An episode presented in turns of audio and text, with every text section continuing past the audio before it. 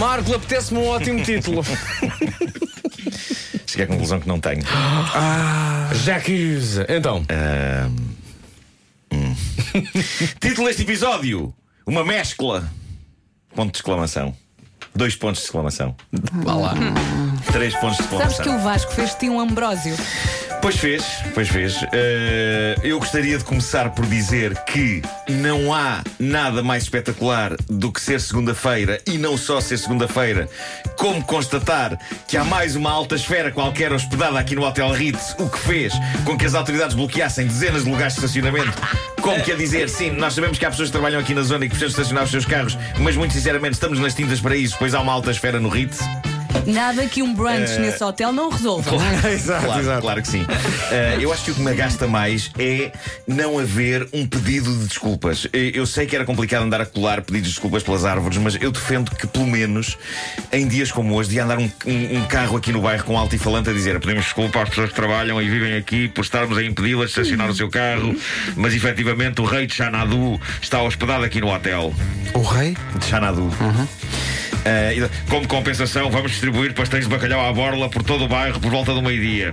Isto era fazer as coisas decentemente. Eh, isto era fazer as coisas bem. Não é chegarmos ao trabalho na segunda-feira e haver dezenas de lugares bloqueados com umas fitas a dizer polícia.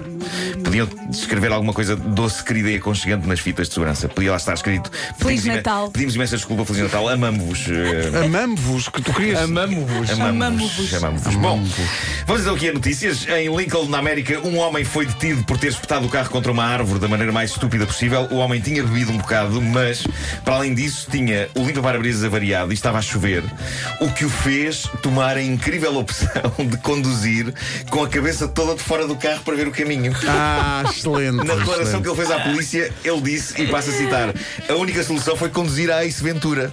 Bem. Uma referência ao detetive de animais Yes. mítico, interpretado É por um Jim bêbado Carrey. criativo. Venda. Ah, sim, e rapidamente o homem percebeu que não é uma ideia para ela em tentar conduzir um carro com a cabeça de fora, como se fosse um cão, a levar com o vento, porque graças a isso o carro saiu da estrada, entrou num quintal privado e bateu contra uma árvore.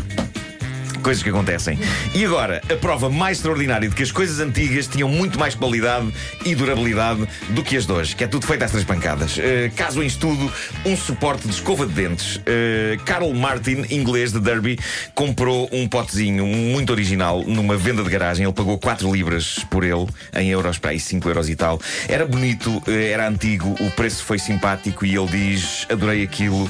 Pus imediatamente na casa de banho como suporte da minha escova de dentes e da minha pasta de dentes. Achei- que era antigo, era uma espécie de um potezinho com umas pinturas representando um antílope, mas eh, não liguei. E o que é que aconteceu? Um dia ele, que trabalha em mudanças, estava a ajudar um antiquário a descarregar umas peças de uma carrinha e constata que o antiquário tem lá uns potezinhos parecidos com o suporte da escova de dentes e da pasta de dentes dele. E ele acha aquilo engraçado e a altura vai a casa, vai à casa de banho, tira a pasta e a escova lá de dentro do objeto e leva o objeto até ao antiquário.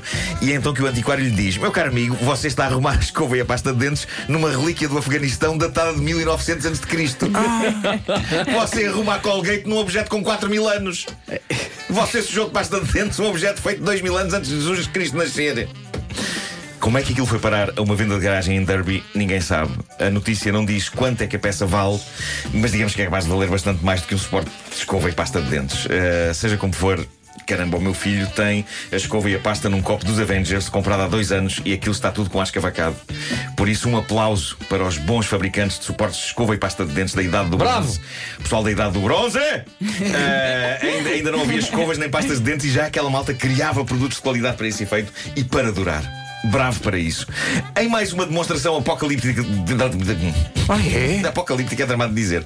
Em mais uma demonstração apocalíptica de como estamos todos informaticamente vulneráveis e não há paz e sossego para ninguém, este fim de semana, 50 mil impressoras, não sei se viram esta notícia, mas isto é lindo. 50 mil impressoras espalhadas pelo mundo começaram a imprimir um texto sozinhas.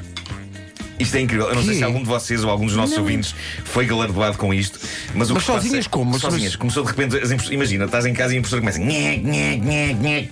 Ahm, O que aconteceu é que há muitos modelos de impressora ligados à net e a redes Wi-Fi eh, e alguém, ainda não se sabe quem, tirou partido disso e de repente 50 mil impressoras em 50 mil casas diferentes espalhadas pelo mundo desatam a funcionar e a imprimir um texto. E eu adorava que o texto fosse mais épico e que falasse, sei lá, de uma invasão extraterrestre ou do fim do mundo, mas não. O texto era a pedir às pessoas para ajudarem o youtuber PewDiePie. O texto diz o seguinte: PewDiePie está em apuros e precisa da sua ajuda para derrotar a T-Series. PewDiePie arrisca-se a perder a sua posição de número 1 um no YouTube graças a uma companhia indiana chamada T-Series que descarrega vídeos de trailers de filmes indianos e de canções indianas. E depois tem lá as instruções sobre o que fazer. É muito aborrecido. Invadir 50, 50 mil impressoras para isto. Eu quero lá saber. Invadam impressoras com coisas realmente importantes, tipo alertas de tsunami ou receitas de bacalhau. Eu estou muito fartinho da modernidade. Ah, e agora quero que- terminar com um desabafo que vocês vão gostar. Então. O Vasco, sobretudo, vai adorar. Conta. O que é que se Lá vou irritar o Vasco. Conta. O que é que se passou contigo? O que é que se passou contigo?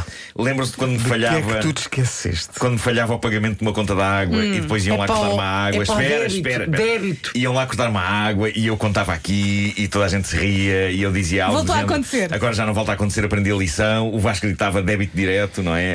Ah, desde então nunca mais voltou a acontecer. Até. Não, não voltou. Eu não meti aquilo em débito direto, mas não falho um pagamento. Sexta-feira. Chego a casa por volta da- hora do almoço, vou à casa de banho. Quando abro a torneira para lavar as mãos, a torneira faz gorgle, gorgle. Que em linguagem de cano significa não pagaste. É isso.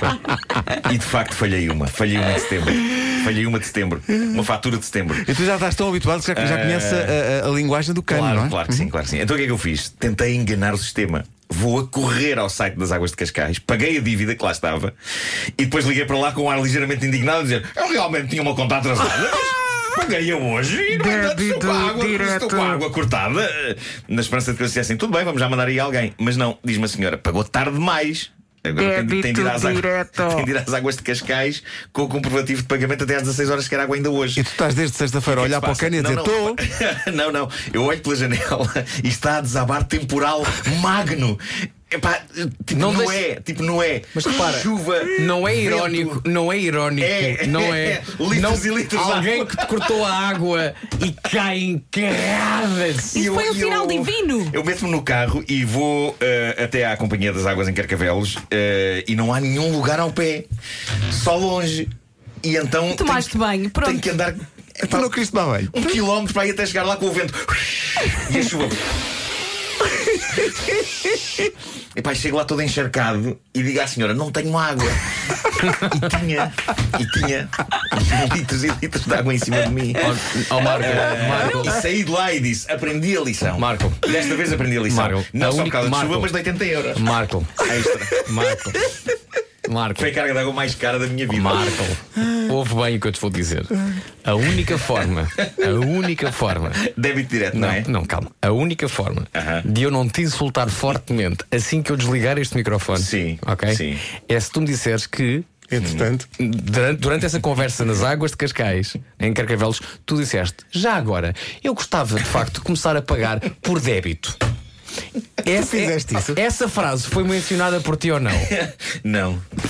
Vais apanhar, tu vais apanhar agora e eu vou ver. No entanto, devo dizer que foi mencionada. ah, foi mencionada não por mim, mas pela senhora atrás do balcão. Porquê disseste que não? Porque queria ir para casa comer, estava com fome. Olha, mas tu, tu Eu disse à tens senhora, medo depois que te trato disso. roubem. Eu depois trato disso um dia. Mas Olha, mas tu não ias lá bater-lhe. Não, mas. Ah, não, não, não. ai que maravilha. Não, mas a parte gira foi de facto eu chegar encharcado lá dentro e a senhora dizer são 80 euros. Não, sabes qual é que foi a parte mais Eh, gira? A parte mais gira, eu vou dizer qual é que foi. Foi quando foste embora e a senhora disse para os clientes: Este Totó voltou a não querer pagar por débito. É uma questão de dizer até cá voltar. Não, não, não, porque as, ahm, as senhoras teriam dito alguma coisa logo assim que eu cheguei. Eu- Gera-se esse tipo de confiança entre mim e as pessoas. Ah, as senhoras teriam dito outra vez, e não, claro, elas não se lembravam que, que já me tinha acontecido mais 72 Eu vezes. só por estes Mas momentos eu chego conversa- a desejar. Claro que eu não ponho débito direto. Carro, em Eu não posso deixar que a minha vida caia numa normalidade que me é contraprodutiva. Claro, ok? claro, claro. Tem que continuar a acontecer estas coisas, não é? Mas o pior é que as pessoas vão lembrar-se. Pois. A prodigiosa memória de Vasco Palmeirim. Ele vai lembrar-se do dia em que isto está a acontecer. Vai dizer-te: olha, no dia 3 de dezembro passado realmente já tinha acontecido. Pronto, já gravou a informação.